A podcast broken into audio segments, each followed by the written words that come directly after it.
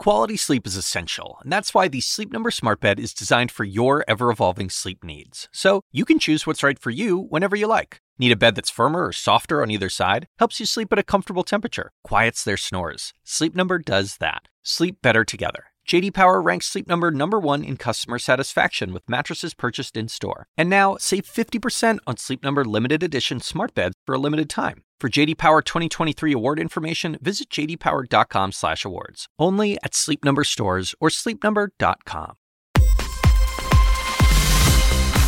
Live from New York, I'm Alison Kosik in for Julia Chatterley. This is First Move, and here's your need to know. Record seizure. A New York couple arrested as the feds recover $3.6 billion of stolen cryptocurrencies. Restrictions easing. Boris Johnson signals an early end to all COVID restrictions in England. And supply chain fears. Protesters block a key trade route between the U.S. and Canada. It's Wednesday. Let's make a move.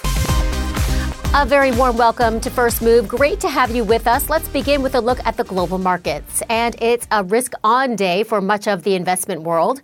U.S. futures are solidly higher after Wall Street's across the board gains Tuesday. Europe on the rise as well after a profitable session in Asia.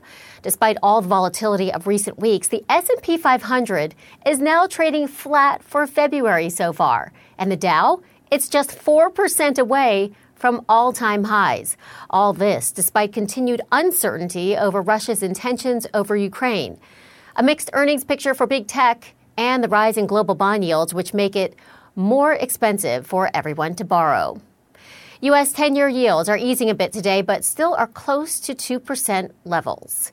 German yields look lower today as well after 11 straight days of gains.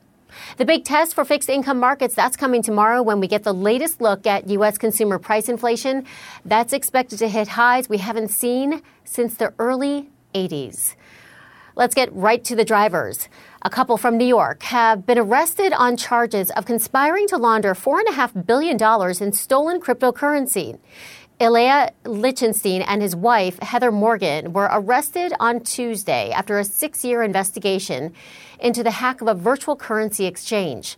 The Attorney General's office has described it as the department's largest financial seizure ever. Sean Lyngaas joins us now. So, Sean, I understand it's been six years since that Bitcoin was stolen, and now these arrests.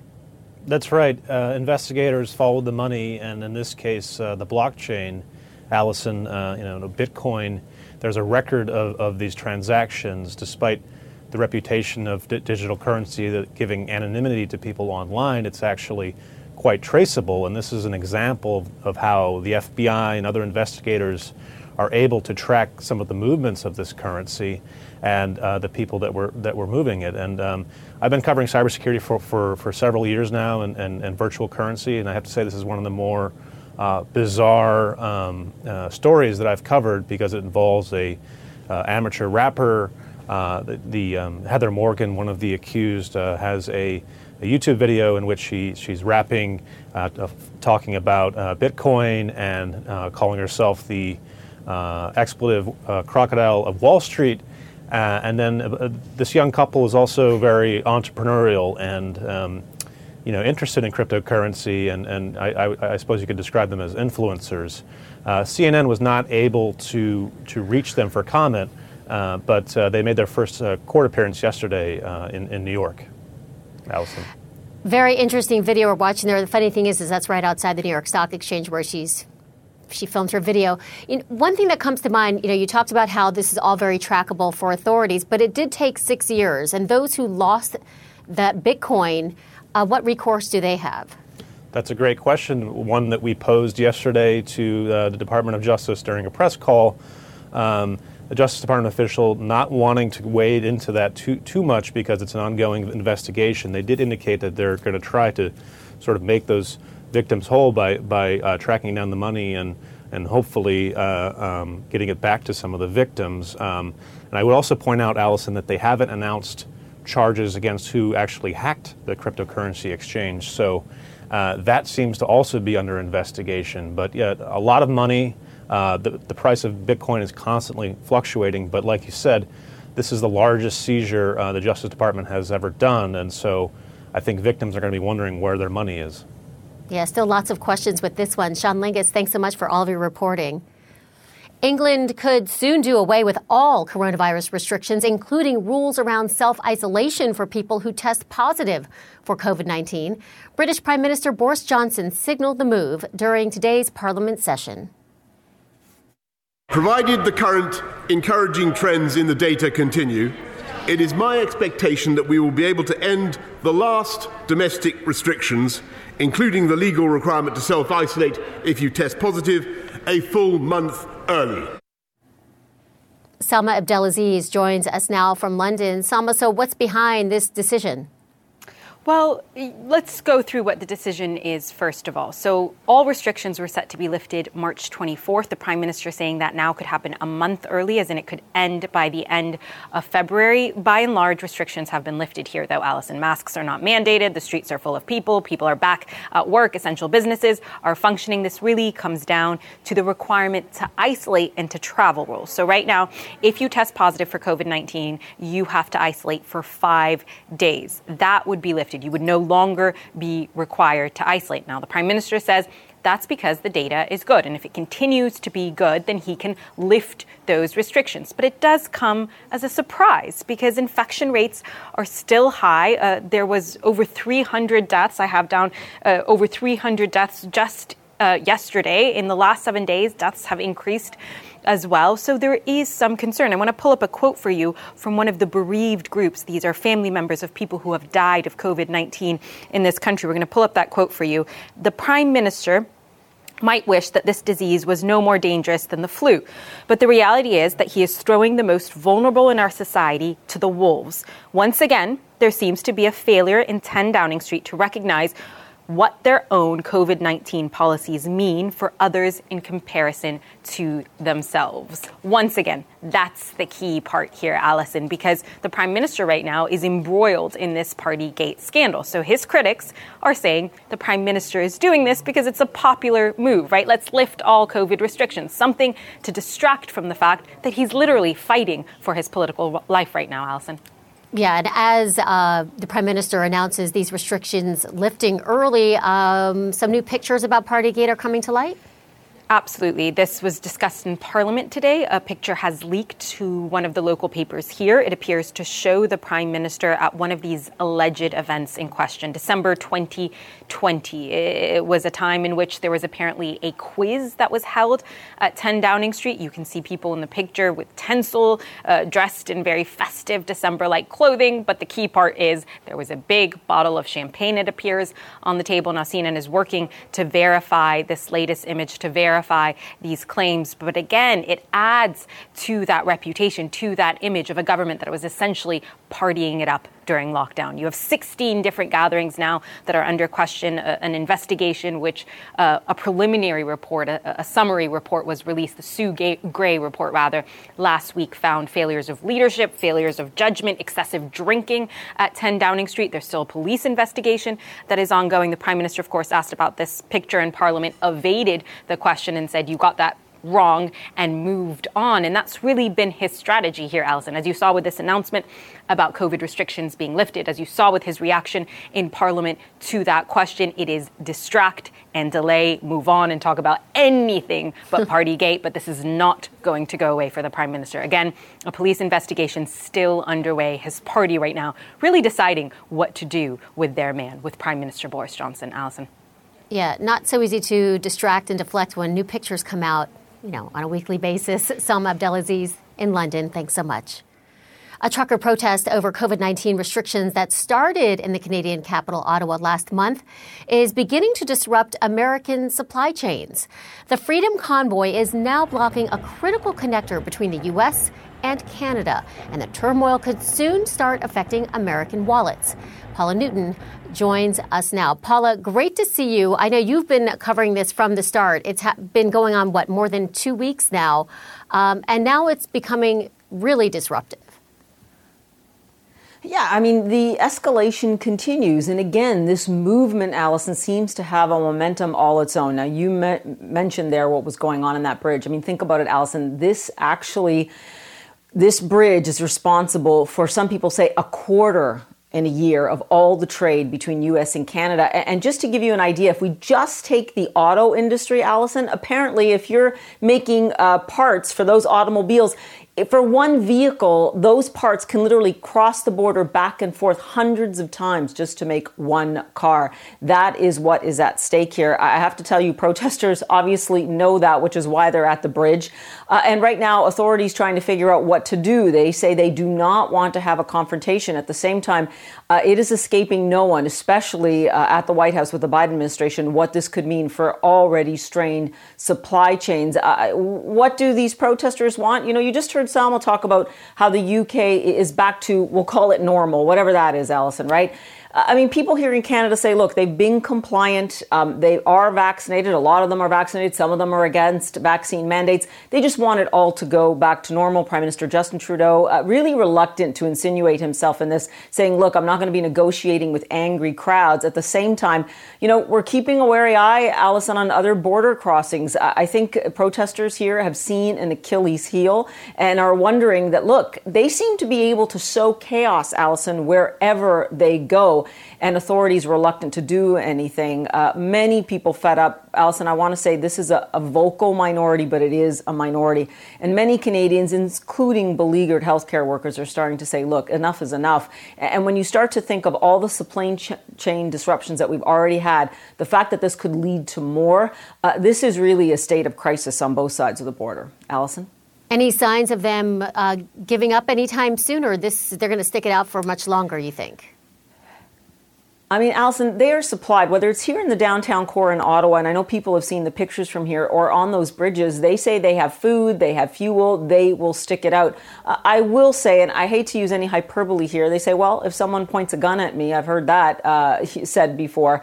But Allison, short uh, uh, of really trying to negotiate your way through this, this will go on for some days. There, you know, it's like an old-fashioned sit-in, really, that you're used to mm. seeing. It's a truck-in, and they're prepared to use it. They're also, you know, they say that they come through peace. They want this to end. You know, I was just looking at a video from the bridges, Allison. There are people playing a pickup game of hockey there. Uh, that'll give you the idea of, of how long they are going to be stuck in. Uh, clearly, they're finding creative ways to pass the time. And it means that we will continue coming back to you for your great reporting. Paula Newton, thanks so much. Now to Beijing, where the Winter Olympics are underway, and the U.S. skiing superstar Mikaela Shiffrin suffering another big disappointment. Selena Wang joins us live from Beijing. You know, it's hard to not feel her heartbreak in watching how the events unfolded for her. And Allison, you could hear it in her voice. This is two bitter disappointments in just three days. On Monday, you saw her crash out of the course in her first attempt, and now again on her opening attempt, she was skiing off the line. These are some of her best events, some of her best opportunities to medal. But she said the nerves were high, the pressure was high, and this is what she had to say. She said, quote, it's a letdown of everything letting down myself, letting down other people. I will try to reset again, but I also don't know how to be better. I just how to do better because I just don't. I've never been in this position before and I don't know how to handle it. And Allison, heartbreaking, she also said she's now second guessing everything. She's second guessing her career, her technique, everything that she's done for more than a decade. Huge mental pressure on her. But in brighter news for Team USA, Team USA winning its first gold in snowboard cross. Lindsey Jacobellis, she's 36 year old. She's had near misses in previous games, but now for her fifth Winter Olympics, Allison, this is amazing. Finally topping that medal podium. Congratulations to her. All right, what, what is the reaction in Beijing to Eileen Gu and Zhu Yi? Why is there such a contrast there?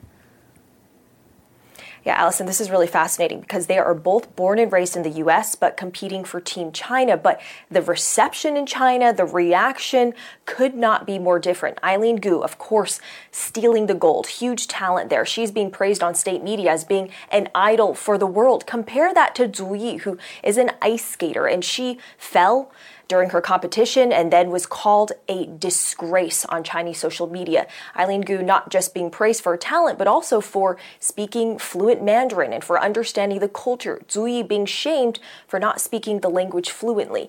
Now, it's important to mention that it is common internationally for people to change citizenship for sport and fact, for these Winter Olympics, China has more than a dozen foreign born athletes that are competing for Team China. But these athletes of Chinese descent, they are often put under the microscope and they do face this relentless scrutiny. And Eileen Gu, too, she's also walking this tightrope internationally. She has faced criticism for what some say are putting profits and these big sponsorships while prioritizing that while staying silent on China's human rights record. She has dodged questions as well about her citizenship. Now, this is as, of course, she has been trying to portray this message that she's trying to bridge cultures, that she's proud of both her American and her Chinese background. And she said she's competing for Team China in order to promote sport in the country, that she even wants to bridge and forge friendships between nations. Allison, that is a very difficult task amid rising U.S. China tensions. And here in China, she is really the poster of these Beijing Winter Olympic Games. And some say she's even more than that. She's also a projection of China's soft power. Allison. So many pressures on these athletes. Selena Wang, thanks so much. And these are the stories making headlines around the world. The leaders of France, Germany, and Poland have met in Berlin to discuss Russia's standoff with Ukraine. In a statement, they urged Moscow to de escalate tensions and warned of severe consequences if it attacks. The British Foreign Secretary is expected to repeat that message to Russia when she visits Moscow later. While Western politicians work for a diplomatic resolution, people in Ukraine are preparing for the worst. And in the country's second biggest city, they have reason to be uneasy. CNN's Sam Kiley reports. Kharkiv is Ukraine. Glory to Ukraine. Russian troops and ships muster on land and at sea. And few places in Ukraine feel more vulnerable than Kharkiv. Kiev is only 30 miles from the Russian border. It's a city of about a million and a half people. At least 75% of them speak Russian as a mother tongue. And demonstrations like this are important because this city could be one of the first to get attacked in the event of an invasion. Volodymyr Zelensky, the president, has warned as much. And US officials are saying that Vladimir Putin could order an attack at any time.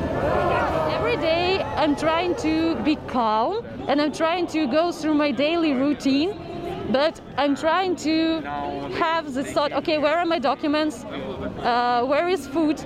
Uh, where is my mom? Do I have enough money?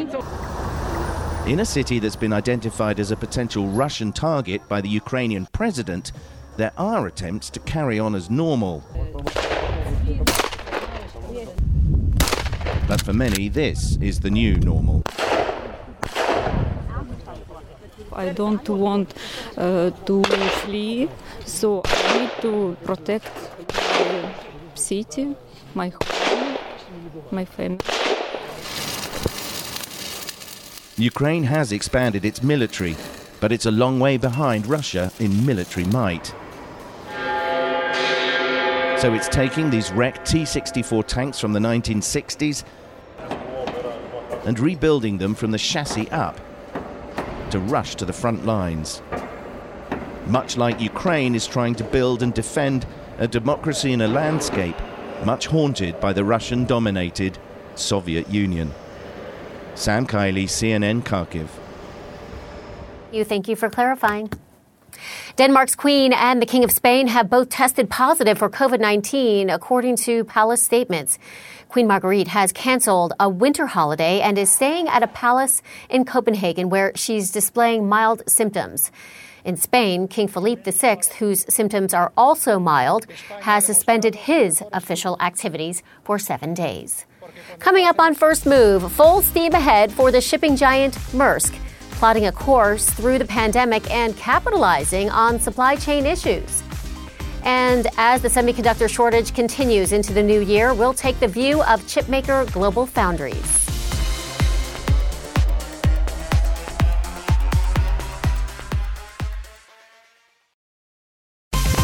Welcome back to First Move. I'm Alison Kosik. U.S. stock futures remain solidly higher, with tech set to build on yesterday's strong 1.2% rise. Investors hoping that robust earnings can keep the upward momentum going. Twitter Coca Cola, and Pepsi report their latest results tomorrow. Disney reports results after the closing bell today. The company's streaming revenues will take on added importance after Netflix reported disappointing quarterly subscription growth and weak guidance. Shares of Disney have fallen 25% this past year, and they are down 8% for 2022 so far. Meantime, shares of Facebook parent company Meta are on track to rise for the first time in five sessions. Meta's market cap has fallen below $600 billion after the company's mega earnings disappointment last week. Shipping giant Maersk has had a blockbuster 2021 thanks to global supply issues related to the pandemic. Congestion at ports, container shortages, and a surge in demand have all driven growth and profitability for the company. Maersk is predicting more of the same before the situation eases later in the year. Let's get more and bring in Soren Skou. He is the CEO of Maersk. So grateful for your time today. Thanks for joining us. Thanks for having me. Uh, so your earnings basically show that you know the disruption in the supply chain has been working in Maersk's favor, bringing in record revenue in 2021. But you know this is much the same for the global container firms as a whole. How does it feel that you're bringing in this kind of revenue on the back of rising prices that are actually hitting consumers so hard? Well, our, our situation is actually that uh, that we have never had as high uh, customer satisfaction scores uh, as we had leaving 2021. We have worked very hard to to help our customers in in what have been for them very difficult situations with their global supply chains. We have added a lot of capacity as much as we could on the shipping side. We have invested in a lot more containers. We have opened 85 warehouses, and uh, and overall, uh, our book of business with long-term customers that sign contracts with us has grown a lot. So, so actually, our cost we are experiencing actually that our customers feel we are doing a good job for them on, under under difficult uh, circumstances. That higher revenue is tied to um, higher shipping costs that others have to pay, though. Yeah, sure. Freight rates have gone up, uh, uh, which explains a lot of our growth, but we are actually also growing, particularly our landside logistics business, uh, a lot, which is also adding. But but we have a, if you will, a perfect storm on shipping markets in the sense that demand has spiked in in 2000 and and, and 21, you know, compared to compared to uh, 2020, global demand was up uh, eight eight percent, and but in particular in the U.S. it was up a lot more than that. At the same time, capacity has been constrained by the bottlenecks that we have seen, uh, and we still see today. So right now we have close to 90 ships. Uh, lying, waiting uh, uh, outside Los Angeles and Long Beach to get discharged. They wait for three to four weeks. Uh, because we can't get enough labor uh, in the in the port. So the combination of much stronger demand and and and and uh, lower capacities has driven up has driven up the, the freight rates. And thanks very much for giving us all those details about this, still the challenges that remain. Is the supply chain, are things improving at all right now? And what kind of year do you think it will be for global supply chains? Well, actually, I, right now the situation does not appear to get uh, significantly better. We still see this surge of demand. Actually, we've had for quite a number of months now uh, a belief that there's unmet demand out there in the market. So, so the global trade is actually constrained by the shipping capacity that is available. At the same time, we still see this uh, long queue, uh, particularly in the U.S., uh, particularly in, in, in Los Angeles, uh, not really not really moving. Uh, you know, very or only very slowly. So, uh, our bookings are strong. Uh, we expect a, first quarter very similar to the fourth quarter, and also expect quite a strong uh, second quarter this year. So, I wish I could say that things are getting better, but right now there's nothing in our numbers to suggest so. Okay, so with things not getting better any faster, is there anything you want businesses to know that they could maybe do to get things to move more smoothly? I think we all need to get uh, get more labor. That's that's the thing that can really uh, move the needle. More labor in the ports today in Los Angeles. We operate one, the largest uh, container terminal in Los Angeles, and we're not able to get uh, sufficient labor to operate all the cranes that we have. So it means that it takes longer to offload the ships and reload them again, and that's that's really what what means that we get the queue. But it's not only at the terminals; it's also in trucking, it's in warehousing, and so on, where we, we need labor to get back, uh, and and hopefully with with the uh, COVID-19 uh, restriction lifting and and fewer and fewer people getting seriously ill, that this will also happen in the next few quarters. And you mentioned trucking as one of the issues here in the whole supply chain mess. You are buying a company, Pilot Freight Services, that is a trucking firm. Talk us through what's your thinking behind this deal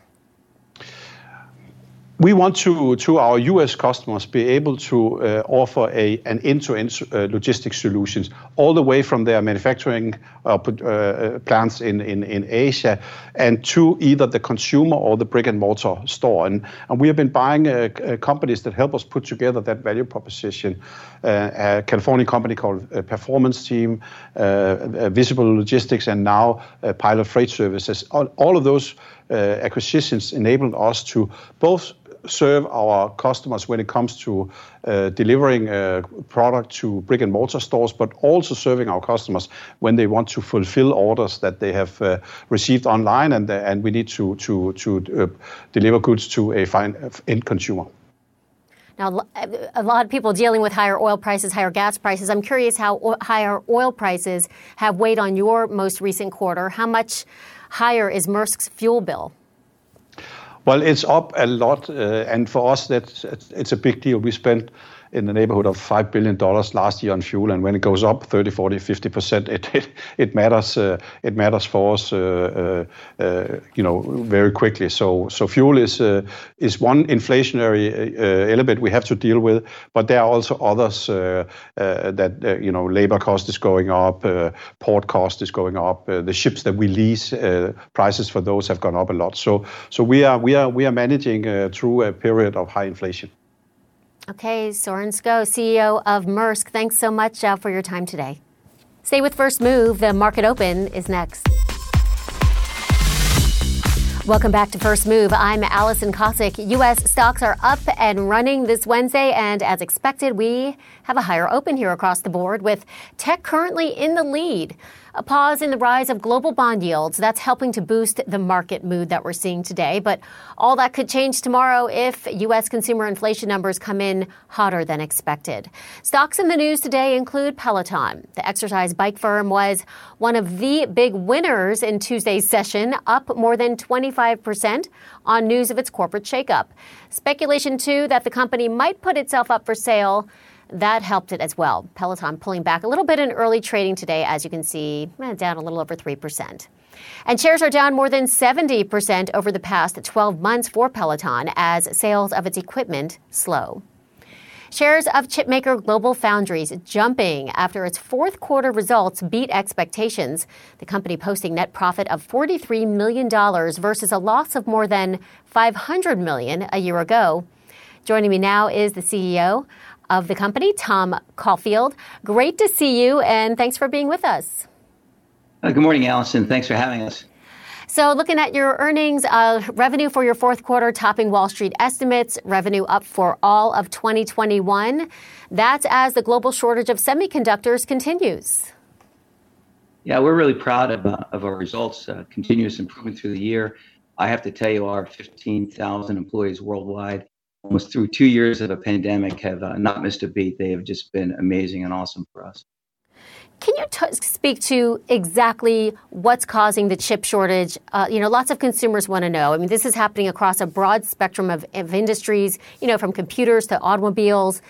People want to know when the recovery in the chip supply will begin and, you know, what does the rest of the year look like? So uh, let me start with I think my, at least my view of how we, we got here. For the longest time, we were um, a world that was in an industry that was timed to the PC or compute centric part of the of the value chain. So semiconductors were predominantly putting in the compute a part of the of, uh, of deployment. But since about the last decade or so, we've seen the pervasive deployment in almost of semiconductors in almost everything imaginable uh, you know coffee makers being connected to the, uh, the, the internet thermostats. And and what's happened is there's been an underinvestment in these feature rich chips that combine all these different functions of of computational capability embedded memory for security uh, rf for connectivity. And there's been an underinvestment. And, and i think what really happened here was uh, you know, the COVID 19 pandemic really accelerated this mismatch in supply and demand. I think this was something that was going to happen a little bit later in time, maybe not as dramatic. So that's how we got here. How are we going to get out of it? You know, it's not like there's a zero or one here. There's mismatch, you know, not enough supply to demand, and all of a sudden it's fixed. There's levels of that.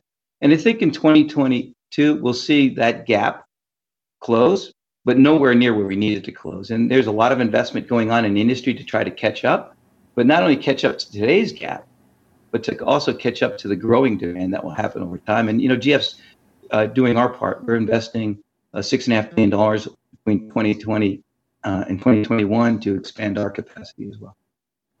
And is that why GlobalFoundries itself? Do you do you feel like as a company that you're behind then?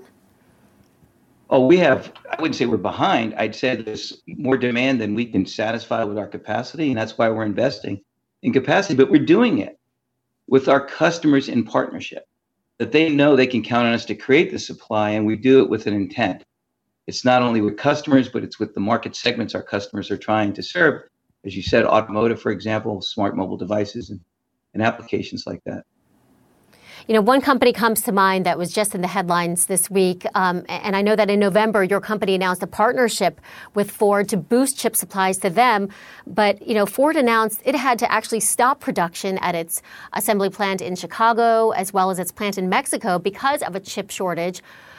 It, you're supplying the chips to Ford. I would assume that you're just one of the companies supplying chips. Do you, do you know what happened there? Well, so one, we are one of the many. Uh, I would tell you our uh, contribution to the auto industry was two and a half to three times more of our manufacturing output year on year from 2020 to 2021, and it's going to grow again in 2022. I would say early on in, in 2021, we were one of the gating components, and we responded to that, and, and I think we've got out of kind of harm's way. And I think what you're seeing again is back to this pervasive deployment of semiconductors. Well, the automotive unit growth is not going to be very high, right? The number of automobiles. But the content of semiconductors to create all these rich features, autonomous driving, new generations of radar, the content of semiconductor in cars is growing. And the auto industry is going to is is is taking action to become much more aware of semiconductors and that supply chain and being actively involved in making sure they secure the supply for their future. Tom Caulfield, CEO of GlobalFoundries. Thanks so much for you know taking these steps and walking us through exactly what's happening in your industry. Really appreciate your time. My pleasure, Alison. Thank you. Good to see you. More now on the trucker protest in Canada. The demonstrations over COVID restrictions are starting to disrupt supply chains in the U.S. CNN's Gabe Cohen has more. The busiest international crossing in North America, the Ambassador Bridge between Ontario and Detroit, brought to a halt by anti vaccine truckers and protesters. A Canadian spectacle that could soon hit American wallets. The so called Freedom Convoy has been disrupting Canadian roads and cities for weeks, demanding an end to federal vaccine mandates, including new rules at the U.S. border for truckers heading both directions. We're asking for our freedom. Now, plans are underway for a U.S. trucker convoy in the coming weeks. We need help.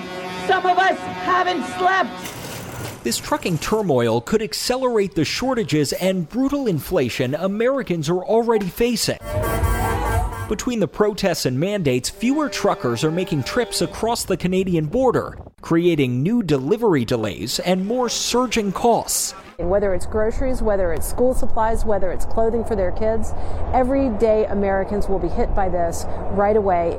It's just another strain on the trucking industry, which is driving much of this inflation. Trucking prices are up 44% since 2020, with demand for delivery surging over the past year amid a long standing trucker shortage. It takes about four to 10 days simply to find a driver. That's one of the direct impacts of taking what we think is about 12,000 to 14,000 drivers out of the mix. Americans could soon see more price hikes on a range of Canadian products, from lumber and auto parts to meat and grains. Just take produce. The Star Group in Canada has plenty of it, but without enough truckers, they're waiting days to ship food, and in some cases, dumping supply because it went bad before pickup. There are going to be shortages. And since the protest started, Canadian company Catania Worldwide is paying 20% more to ship their produce to the U.S. And it's a cost that has to be passed on. U.S. produce prices have already spiked 12% in the past year, and that may rise along with many other products. SpartanNash, a U.S. grocery company, is now funding their own trucker certification and positioning products in warehouses nationwide in case delivery issues intensify, which would come at a cost to customers. We are certainly preparing for the possibility of more disruptions. In December, the Biden administration launched a trucking action plan to streamline the trucker licensing process and ramp up recruitment but some companies want urgent relief. It's tough. I mean, right Ken now, Clark's company moves construction equipment. They're now seeing three to four week delays from Canada. Um, we've seen some prices go up as high as you know double, triple. His equipment goes to a range of companies, from power plants to flour mills, all of which could pass along those price hikes. Those costs are going to get pushed into their product eventually. Coming up on First Move, Pandora is known for charms and bracelets, but now it has its eyes on climate change. I chat with the CEO about plans to make a brighter impact. That's after the break. Stay with us.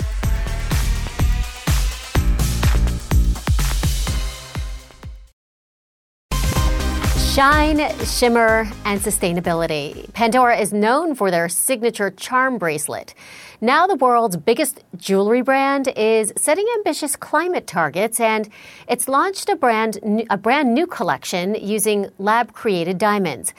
Pandora's CEO, Alexander Lacik, joins me now. Great to have you with us today. Thank you. It looks like investors like your earnings, uh, plus a proposed share buyback. Well, I mean, uh, last year we have a lot of good things to talk about. We had a record-breaking year. We had a record-breaking quarter four, which is, of course, is the big trading moment for us. Uh, and on top of that, I think uh, beyond what we do, it's uh, quite pleasing also to how we do it. And the sustainability story is obviously one part of that. And we're going to get to that in just a moment. I want to talk about diamonds though, because this is this is something that's relatively new. Because in May you said that Pandora will no longer use mined diamonds for any new designs, and that you have switched to man-made stones that are produced in laboratories with the launch of Pandora Brilliance. First of all, how is Pandora Brilliance going? So uh, we launched uh, Brilliance uh, only in UK. Um, we saw that as a test. Um, the average price for a Pandora product is maybe $40. Um, the kind of entry price for a lab created diamond is uh, probably 10 times that. And we've designed this to be attractive to our uh, existing Pandora customers. Uh, but one thing is what you do in your concept testing, the other one is what happens in reality. Uh, so, so there was a real uh, kind of test to see whether our customers would be interested in what we had to propose. And uh, you know, we can now safely uh, look back and say they liked what they saw, and on that basis, we've decided that we're going to go global with uh, this um, initiative. And so, when will you reach the U.S.? Oh, I get this question a lot on when. Uh, what we learned also last year was once we were in market, we got fierce competition, as you can expect. So therefore, I've declined to let my competition know when and where I'm going to come. Okay, understood. You know, there are many consumers who have a hard time getting past the perception, the thinking that a, a, diamond created in a lab is not real. Are you are you encountering that from any of your customers? Well, surprisingly, we armed our uh, salespeople with lots and lots of argument because at the end of the day, a diamond is a diamond. It's just that the pathway is different. One has been created with uh, modern technology, another one has kind of been created by Mother Earth for millions of years. The end result is the same thing. Uh, but what actually happened in the stores that the customers that were interested in this proposition, this was not the key topic. The key topic is the design and and the price actually very much like when we sell other jewelry. So that story wasn't as as pertinent as we maybe had uh, anticipated. Okay i want to talk about your climate change uh, commitments. Pandora committed to being carbon neutral in your operations in total by 2025 this includes labs offices retail stores warehouses. Talk us through why this is so important to you so I, I think, I mean, you just have to look around. And I keep saying this, you know, uh, if I, I have the opportunity to leave the world in a little bit better place than when I uh, got here, then I'm kind of participating in that. So I think it's important. Uh, we're being the largest jewelry company out there in volume terms. We have a big role to play and show the way uh, in the industry, and that's what we're doing. So it's not just the right thing to do. Uh, that's an important motivator per- personally, but it's also future-proofing our business because I, I do think that at one point consumers will uh, take note whether you're a socially responsible company. We can already see, of course, NGOs are pushing this agenda, but I can also see that the financial community is now starting to uh, raise the bar and require companies that they invest in to, mm-hmm. to have a proper uh, attempt to, to, to do some work in the sustainability area. Have you encountered any supply chain issues affecting production or getting raw materials? Uh, during last year, I mean, our biggest raw material input is silver and there's plenty of silver to go around. We also then only uh, really buy uh, recycled silver and gold into our own production, and and there's still um, there's no no shortage of that. So no, there has not been a, a big issue. Then there are some materials uh, here and there, but but vastly speaking, no, we we are we're kind of okay. Okay, I'd be remiss if I didn't ask you about Valentine's Day. I would imagine that's a huge holiday for Pandora. I mean, we have a couple of moments in the year Valentine's, Mother's Day, um, Christmas trading, Black Friday. Those are the kind of B, big uh, key trading moments. Uh, and, you know, we have our knives uh, sharp. Uh, we had a very good Valentine's Day last year, so we took a lot of learning, a lot of exciting new products that we put in the stores this year. So we're very hopeful that this is going to be a good period for us again. Okay. Alexander Lacik, CEO of Pandora, great talking with you today. Thank you. Coming up on First Move, China has not been a country that's big on winter sports, but now the Olympic host is trying to grow a mega snow sports industry. That's next. Welcome back to First Move. China is hoping winter sports fans will stick around after the Olympics are over. The government has poured billions of dollars into building up sports tourism, and even though the snow at the Winter Games is mostly made by machines, tourists seem to be taking to it naturally. David Culver has the story. Beijing playing host to its second Olympics, but these are the first Winter Games held in China's capital city. Given that many parts of China rarely see below freezing temperatures, winter sports are traditionally not as popular. But that is changing. Eric Zhang and his toddler twins just got back from a ski trip in northeastern China. Growing up in southern China, Eric never even saw snow until he moved to the U.S. for college. It was there he started skiing, and now, as a dad, he's made it a family hobby. I heard so many friends around me, and then they are starting to, starting to learn ski. They are starting to learn snowboard. Even right? as adults, they even as adults, right? And then so we are bringing our kids to onto the snow. The industry is going to be booming. Booming in typical China fashion. Take Zhang City, Shanghai. The lack of snow and ice, not a problem. Artificial skating rinks like this one are built annually with the help of snowmaking machines, giving kids in today's southern China a luxury generations before them never experienced. Getting a feel for the slopes on these ski simulators. In the past five or so years, more than 100 of these climate controlled machines have sprung up in Shanghai alone. As people across China warm up to the idea of winter sports, you've got more and more indoor ski facilities like this one here in Shanghai that are opening up. And with that, you have a rapidly expanding market for it. As part of its Olympic campaign, the Chinese government unveiled an ambitious winter sports development plan in 2016, aiming to construct 650 skating rinks and 800 ski resorts by the end of this year and to grow the scale of the industry to top $150 billion by 2025, a lucrative market that attracts both domestic and international businesses.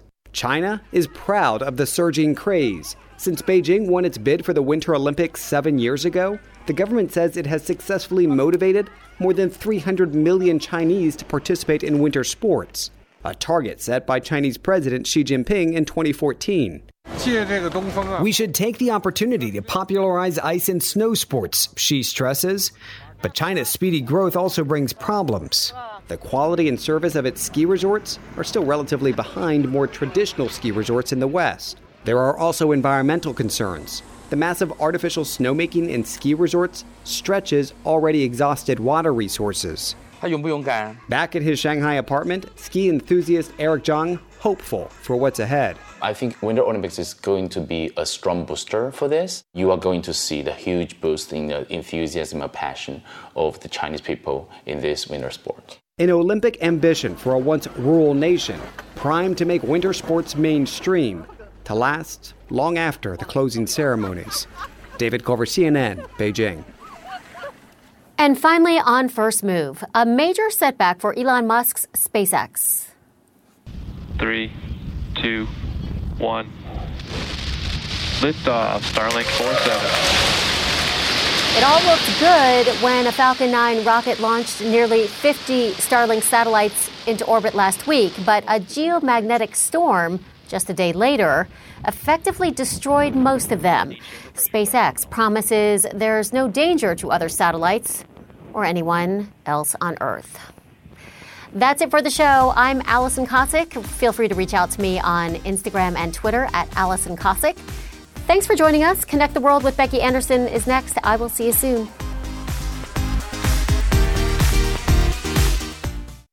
When you work, you work next level. When you play, you play next level. And when it's time to sleep, Sleep Number smart beds are designed to embrace your uniqueness, providing you with high-quality sleep every night. Sleep next level. JD Power ranks Sleep Number number 1 in customer satisfaction with mattresses purchased in-store. And now, the Queen Sleep Number C4 smart bed is only $1,599. Save $300 for a limited time, only at Sleep Number stores or sleepnumber.com. Prices higher in Alaska and Hawaii.